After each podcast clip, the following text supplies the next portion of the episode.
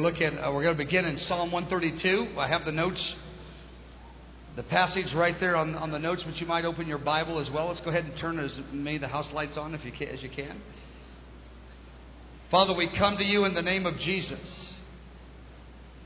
And we ask you for the word that's on your heart that would strengthen our spirit, that would illuminate our understanding as to what the Holy Spirit's doing in this hour. We thank you for it in Jesus' name. Amen. I want to talk tonight about the greatest worship movement in all of human history that is emerging in the earth right now.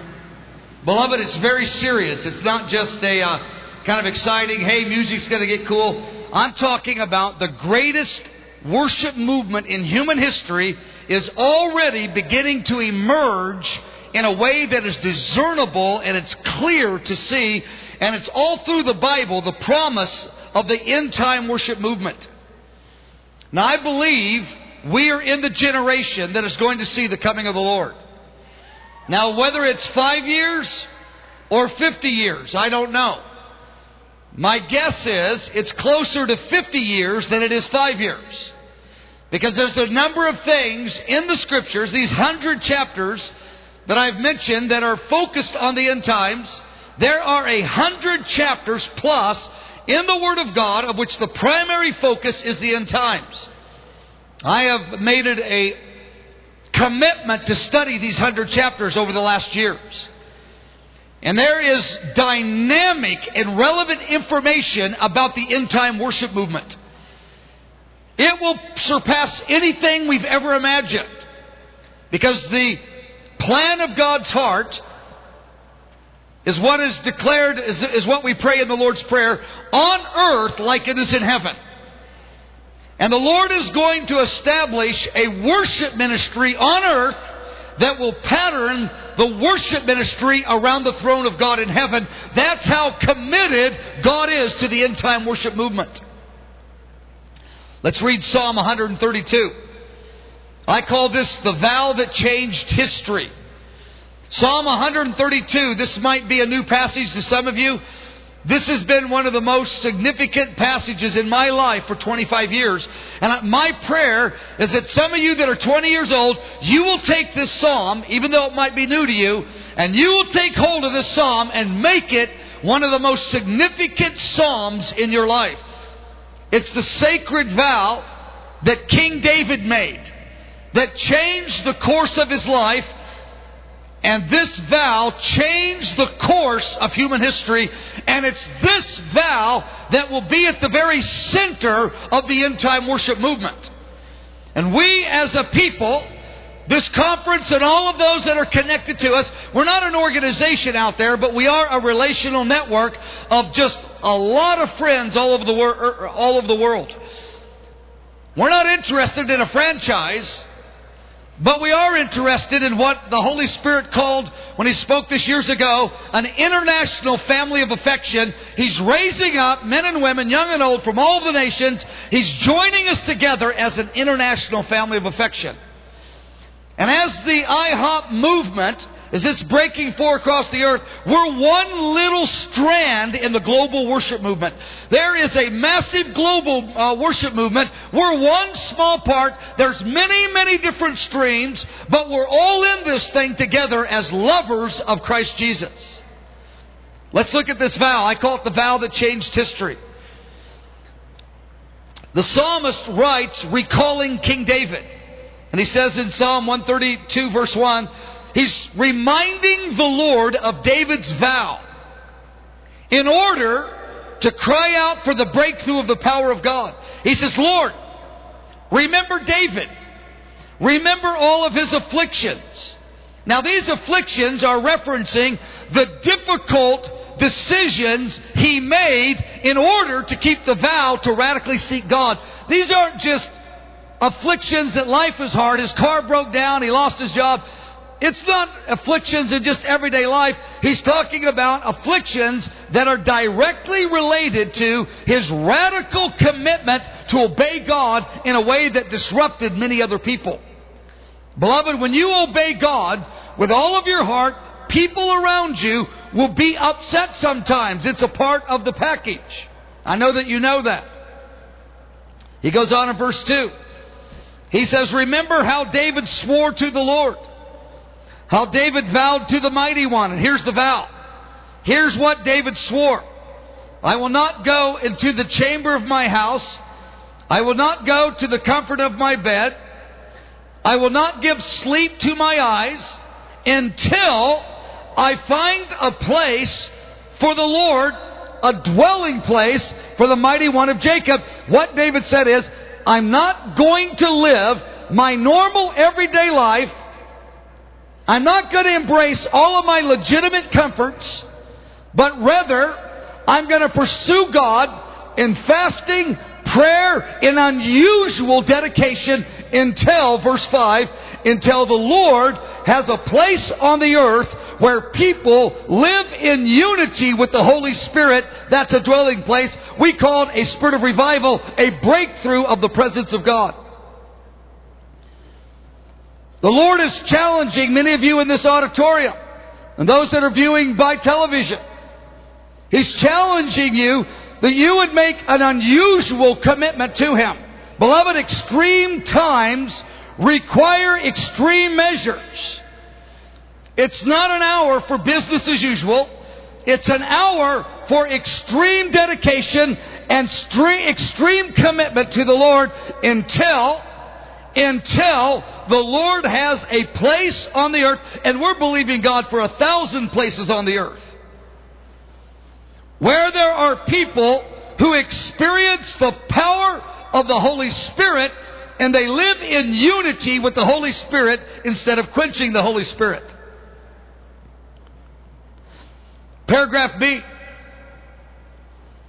Now, in this vow, David received revelation. Because he made this vow, he positioned his heart to receive insight into the kind of worship that moved the heart of God. Beloved, I believe this vow is an essential dimension of receiving understanding of the kind of worship that is moving, that moves the heart of God. Here's what David did. Look at this. The Holy Spirit showed David to get full-time singers and full-time musicians. They're called Levites in this passage. And he put these Levites in front of the Ark of the Covenant and 24 hours a day, they worshiped God before the Ark of the Covenant. Now, the reason they did this for 24 hours a day, because David saw by the Spirit that that's how they worshiped in heaven before the throne of God and the Ark of God, the Ark of the Covenant on the earth, is it was a picture of the throne of God in heaven, and God had singers around his throne 24 hours a day, and the Holy Spirit showed David, I want you to worship on the earth in the way that God is worshiped around the throne in heaven. So David established an order of worship on the earth that was an expression of the worship order of heaven. Now, David provided, now catch this, young people, catch this. This was a full time occupation. This was a full time job, and it was a legitimate occupation in David's generation. David was so extravagant about this, he gave himself, and you can read the notes, he gave a hundred billion dollars of his own money to finance the worship ministry in, in the next generation. Now, turn to your neighbor and say a hundred billion dollars. Say, did I hear that right? Now, incidentally, this is only a one page handout here for you. On the internet, this is a 12 or 15, I can't remember, 12 or 15 pages. You can go to the internet if this interests you, and I trust it interests many of you to find more of the details about this teaching about the worship order that King David established, because here's the point. The order of worship that David established as his generation was a reflection of the order of worship around the throne, and the Holy Spirit is setting up that same order on the earth, in the cities of the earth. And it's going to happen before Jesus returns. Matter of fact, it's going to be a significant dimension of the return of Jesus because he's not going to return until the worship movement across the earth is mature and it's like he wants it. And King David understood God's heart about worship like nobody else did in the Old Testament. He peered right into the heavenly sanctuary and he saw the kind of worship that God delights in. Beloved, David gave a hundred billion dollars to the establishing of the worship ministry. He, it was at the end of his life. But he did it for the next generation. How many of you think God has, the answer is yes, by the way, how many of you think that God has key men and key women already in place that are positioned to give a hundred billion dollars to the end time worship movement? It's true.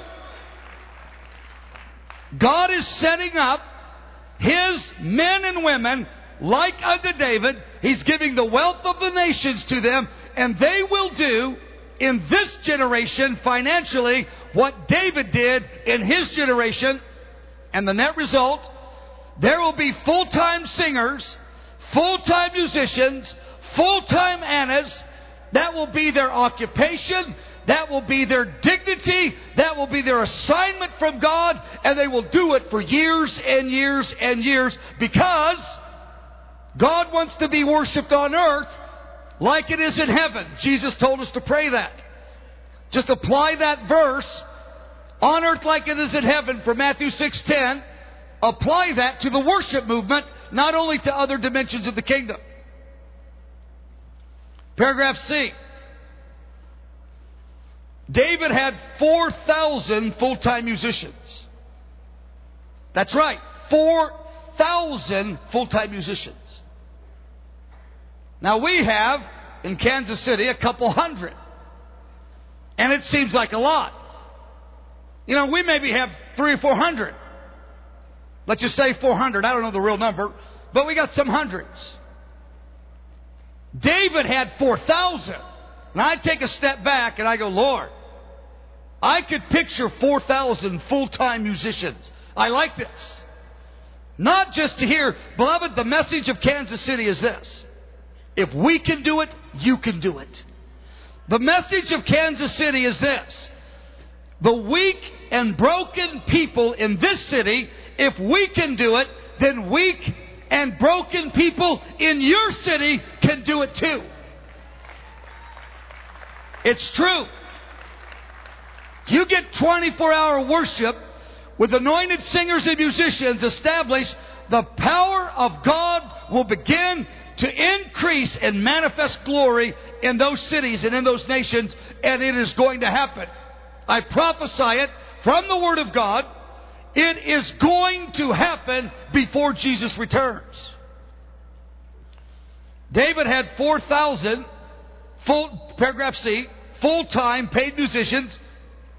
He had 288 singers.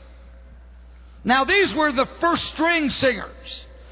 These were the most developed, skillful, anointed prophetic singers in all of the nation. 288. Can you imagine 288 singers that sing like Misty Edwards and Eddie James, flowing in the Spirit in unity 24 hours a day? You're going to see that in a number of cities across the earth before the Lord returns. I love it. I can already see this thing emerging in the earth. It's one of the great signs of the times. The emergence of the global worship movement is in itself one of the great signs of the times of the generation of the Lord returns. And I think personally, we're three or four decades out or maybe longer. We have time to do this thing right. You have time to get married have your children and train them in the future prophetic music schools, and they will probably be the main leaders of the movement, of the worship movement, when the Lord returns. If I was guessing, and I'm talking to 20 year olds, if I was guessing, I would think it would be your children that will be the leaders at the highest point of the end time worship movement. I really do.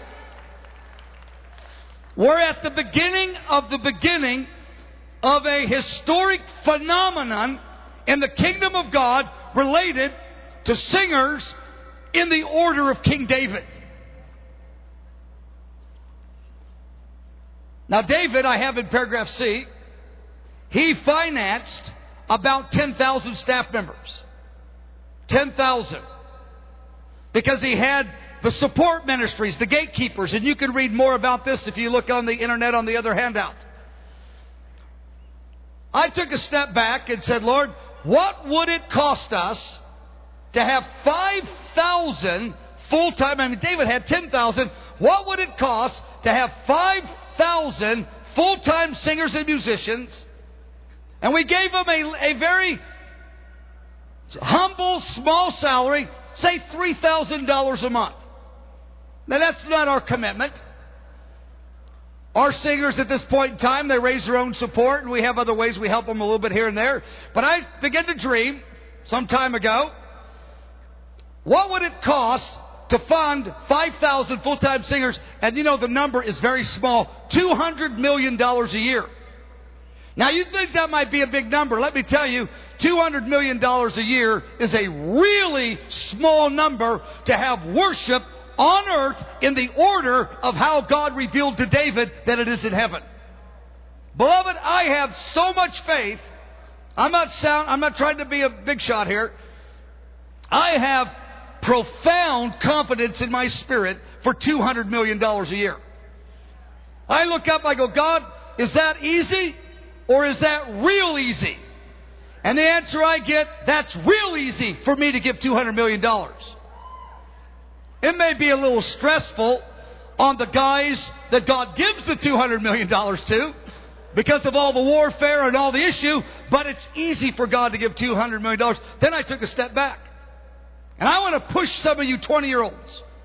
I'm 52, so I got 30 years on you. I want you to take my vision and double it in your generation and go far beyond where I will go. I mean this. I mean this. So I took a step back. I said, Lord, I want, I can believe you for 200 million. I really, really can. That, that, I can do that. But I want to be pushed. I really want to be pushed. I mean, this is the end of the age. The King of Kings. The glorious God. $200 million is nothing.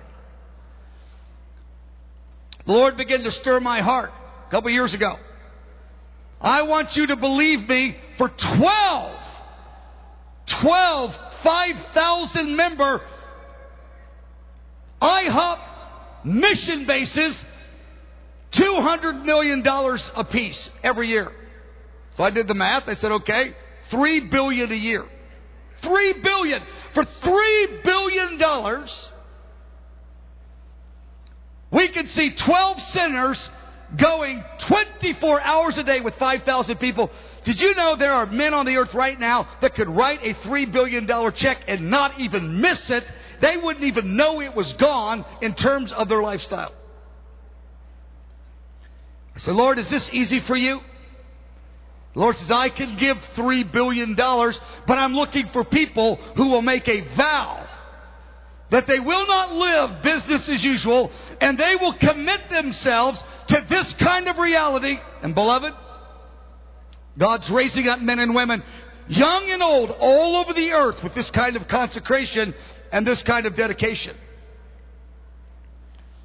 Paragraph D. David was not casual about this revelation. I mean, this wasn't something David said, hey, guess what, everybody? I saw the revelation of the heavenly sanctuary and I have insight on how God was worshiped. No, he didn't offer it as a casual insight. he came back out of this revelation with God. Uh, no doubt he had several revelations. And he commanded the people of God to embrace this reality. Look what it says. Hezekiah. He stationed, Second Chronicles 29, 25. He stationed the Levites in the house of the Lord. He gave them the instruments. Why did Hezekiah the king do this? According to the command of King David. Now, this was 300 years earlier that King David commanded this. Hezekiah is 300 years after David, plus. This command was still in force 300 years later, and Hezekiah said, This command of David was actually the command of the Lord Himself. Did you know that putting 24 hour singers and worship leaders before the presence of God was not a suggestion, it was a commandment that God commanded David to command the people of God with. This brings it up to a whole nother level. These worship principles are timeless. What God revealed to David. They are valid today. Things like full time singers and musicians, this is on God's heart today. There's nowhere in the Bible where there is even the slightest suggestion that God rescinded or nullified or canceled this commandment. This commandment was never canceled by God. Never. God never changes. It's still in his heart.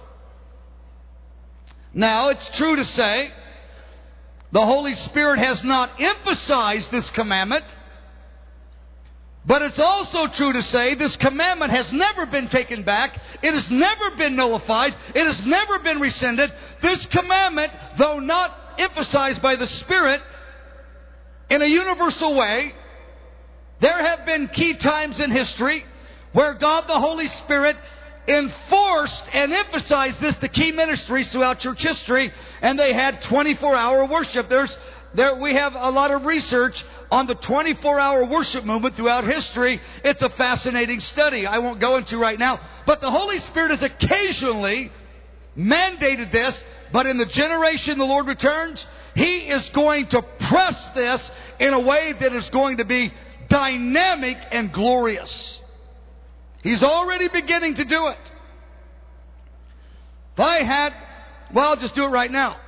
How many of you, I'm going to have you stand up, if you have, have had some sort of dream, personally or someone gave you one, or a prophetic word of any kind, where you're supposed to do something related to 24 hour worship and prayer, stand up. Somewhere you've received a dream of this. Luke, come here. You're, you're so freaking out. Come on over here. I can hear you. Now I want you to see this.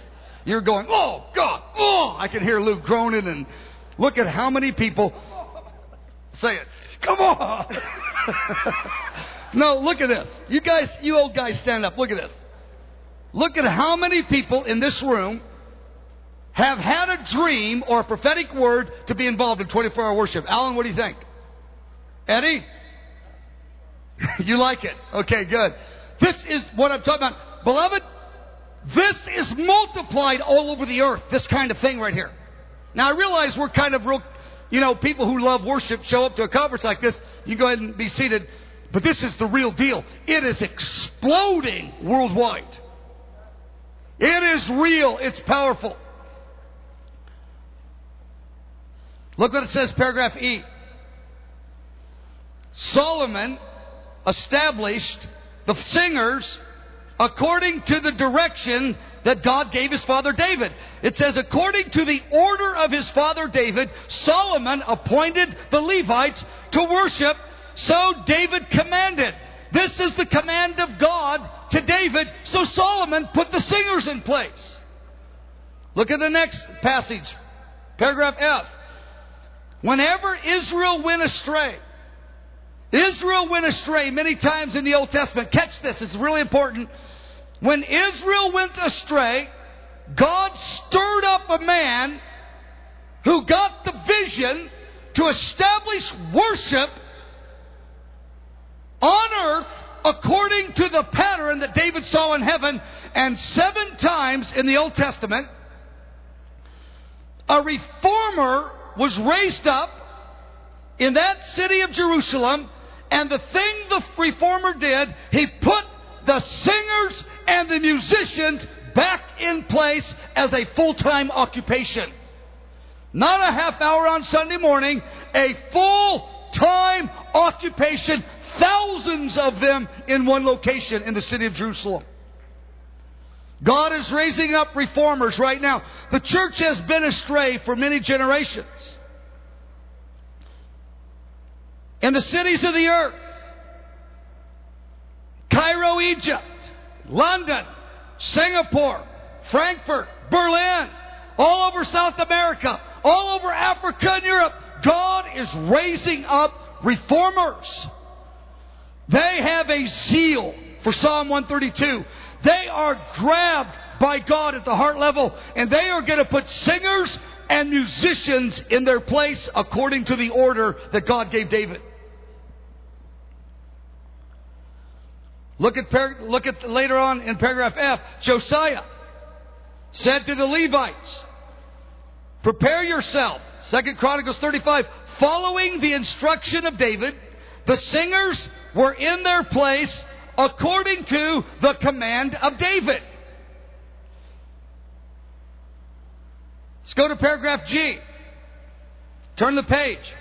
Now notice, every one of these leaders they're not saying, hey, I just got stirred up one day. They are obeying a command that God gave David that God never took back. Never did God take this commandment back. Never. There's no evidence whatsoever. I don't believe every church is supposed to do this. No, not even close. I believe that every church is supposed to be a part of it in their city. You know, if we see a million full time singers and musicians, how many of you can believe for a million? Do you know what a million is? Of the great harvest we're expecting, believing God for a billion new souls, you know, a million is only one tenth of one percent of that great harvest. If one tenth of one percent of the billion give themselves one tenth of 1%, it would be a million, and it would be enough to build houses of prayer across the cities of the earth. I don't believe 99% of the people will do this as their job, but I believe 1% might. That'd be 10 million. I like 10 million. I like that better than 1 million. But even if it was 10 million, it'd be 1%.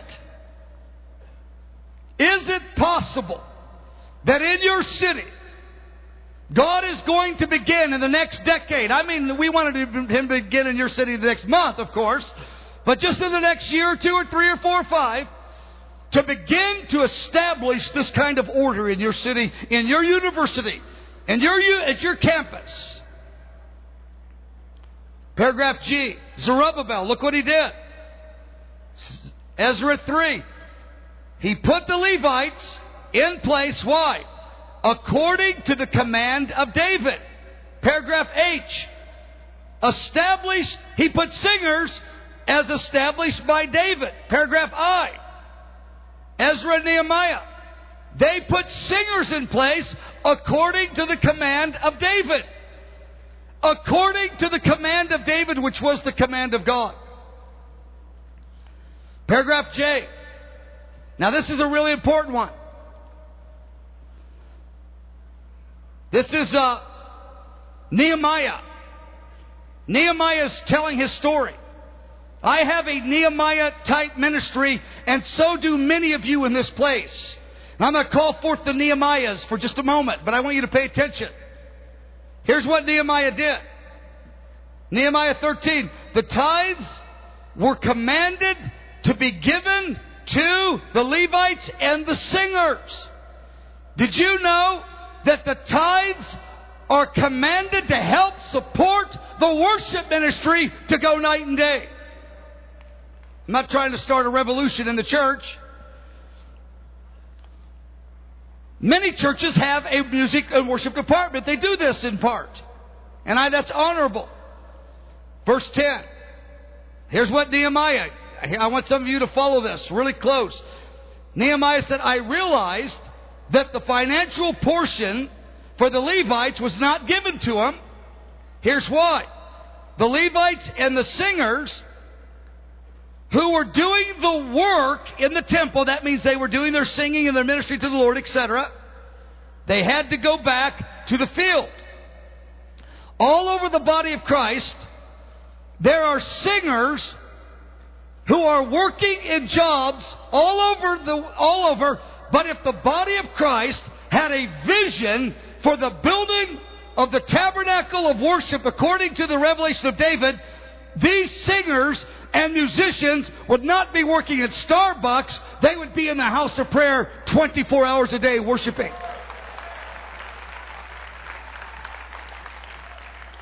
It says that these singers had to go back to the field, which means to their jobs. They said, I wanted to sing in the house of the Lord, but they wouldn't give me any finance. Now, I'm not talking to local churches right now. Because this is going to be bigger than a local church. This is going to take citywide efforts. There's not going to be one local church that's going to do this by themselves. This is going to be a timing of God in cities. God is going to raise up men and women like King David that are going to supernaturally finance these. And we're going to see a radical transformation of understanding about the place of the singer and the musician in the kingdom of God. Verse 11. Nehemiah said, I was so stirred up that those singers went back to work at Starbucks. Look at verse 11. I contended with the rulers of the land. He went to the, the top leaders of the nation of Israel. He goes, I'm contending with you. It is not okay that the singers don't have money. That's what he told them. He contended with the major leaders of the land of Israel. And then he told them, why is the house of God forsaken? And what he meant was, why are the prayer rooms empty? Because he's talking about the singers. In our language, I want to contend, challenge, I want to get in the face of powerful men and women financially across the earth, and I want to say, why are the prayer rooms of the earth empty? We must pour the first of the wealth of the nations to build the worship houses according to the order of King David.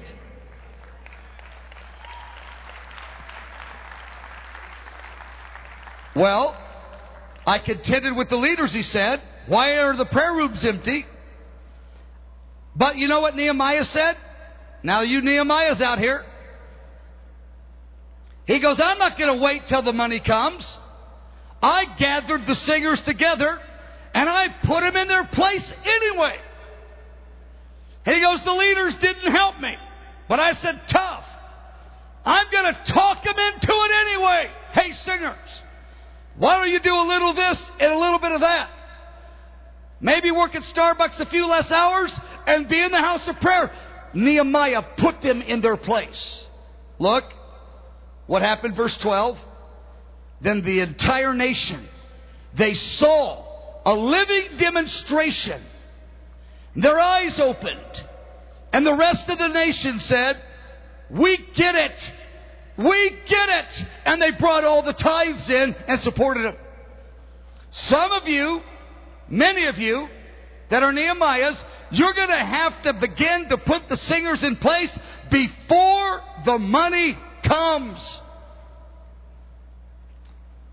Look what Nehemiah said. Verse 14. Nehemiah's, I want to encourage you. Here's what the Lord says. Here's what Nehemiah says The Lord is remembering everything about this. The Lord is remembering me in this. The Lord will remember your work, Nehemiah's. Now I want to add, just for a moment, Because I want to be done with this just in just one minute. Because we're going to change gears. We're going to take this to the next level in just a moment. But I want to ask anyone in this room, you have a calling like me in this regard. You're a Nehemiah. I am fanatical about raising money for singers and musicians. I don't sing. I don't dance. I mean, I do. They won't let me do it on the platform. I don't sing. I don't dance. I don't play an instrument. But I am fanatical about getting money for singers and musicians to be in the house of the Lord. Some of you are 18. Some of you are 80. If that's in your spirit, to be a vessel of supply for the singers and the musicians, I want you to stand up across this room. Maybe you're 18 years old. Hey, maybe you are a singer. You can still be a singer and do this. David was a pretty good singer, wouldn't you say? Pretty good musician. He gave a hundred billion dollars of his own money. Talking about a fanatic. He was committed. Father, I ask you right now, there's thousands of you. I ask you for an anointing of boldness. I ask you for an anointing of creativity. I ask you for an anointing of power in the next years and even decades, supernatural ability to make wealth, to fund the prayer movement in the cities of the earth. Amen and amen. Well, I'm going to skip a lot and go right to paragraph M. The great conflict at the end of the age. You know what the great conflict at the end of the age? There are two houses of prayer that are in collision with each other in the end of the age. It's the Antichrist house of prayer and the Jesus house of prayer. This is the main conflict on the earth in the realm of the Spirit, are two houses of prayer. Paragraph N. The Antichrist, this may be a new piece of information, I'll finish with this. The Antichrist is going to raise up, catch this, state financed houses of prayer that are devoted to himself and to Satan. I want you to hear this. It's a new idea to some of you. There is coming forth a real man called the Antichrist. He may be alive on the earth right now as, as a young boy. I don't know. I don't know that kind of detail. There is a real man. There is an Antichrist spirit for sure. But there's more than that. There's a man. And this man is going to raise up state financed, he's going to pay for it by the governments of the earth, a worship houses. And beloved, this isn't going to just be kind of like the worship movement of the Antichrist isn't going to be like they're just saying these kind of dead chants, like some Buddha chant. They will be skillful musicians. It will be emotional. It will be powerful. It will be financed billions of dollars a year are going to be put into Satan's worship movement. Billions every year. There will be signs and wonders. But I want to assure you this it is the counterfeit. And it's Satan's attempt to cut off the real worship movement. And that's what God's doing right now across the earth. Amen and amen. I'm going to have all the singers and musicians stand up for just a moment. If you sing, a singer, musician, then we're going to I'm going to pray for you. Then we're going to transition over to another subject here.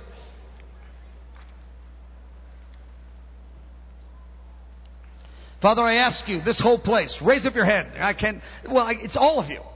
I should have had both of you that aren't singers and musicians stand up. Father, I ask you in this house, in this building, I ask you for an anointing of grace. I ask you for a prophetic grace, a Holy Spirit resolve to press in, to break through, to break out, to break open the house of prayer worship movement in their area. And we thank you in Jesus' name. Amen and amen. Go ahead and be seated. We're going to move to a very specific dimension of the house of prayer movement. The Holy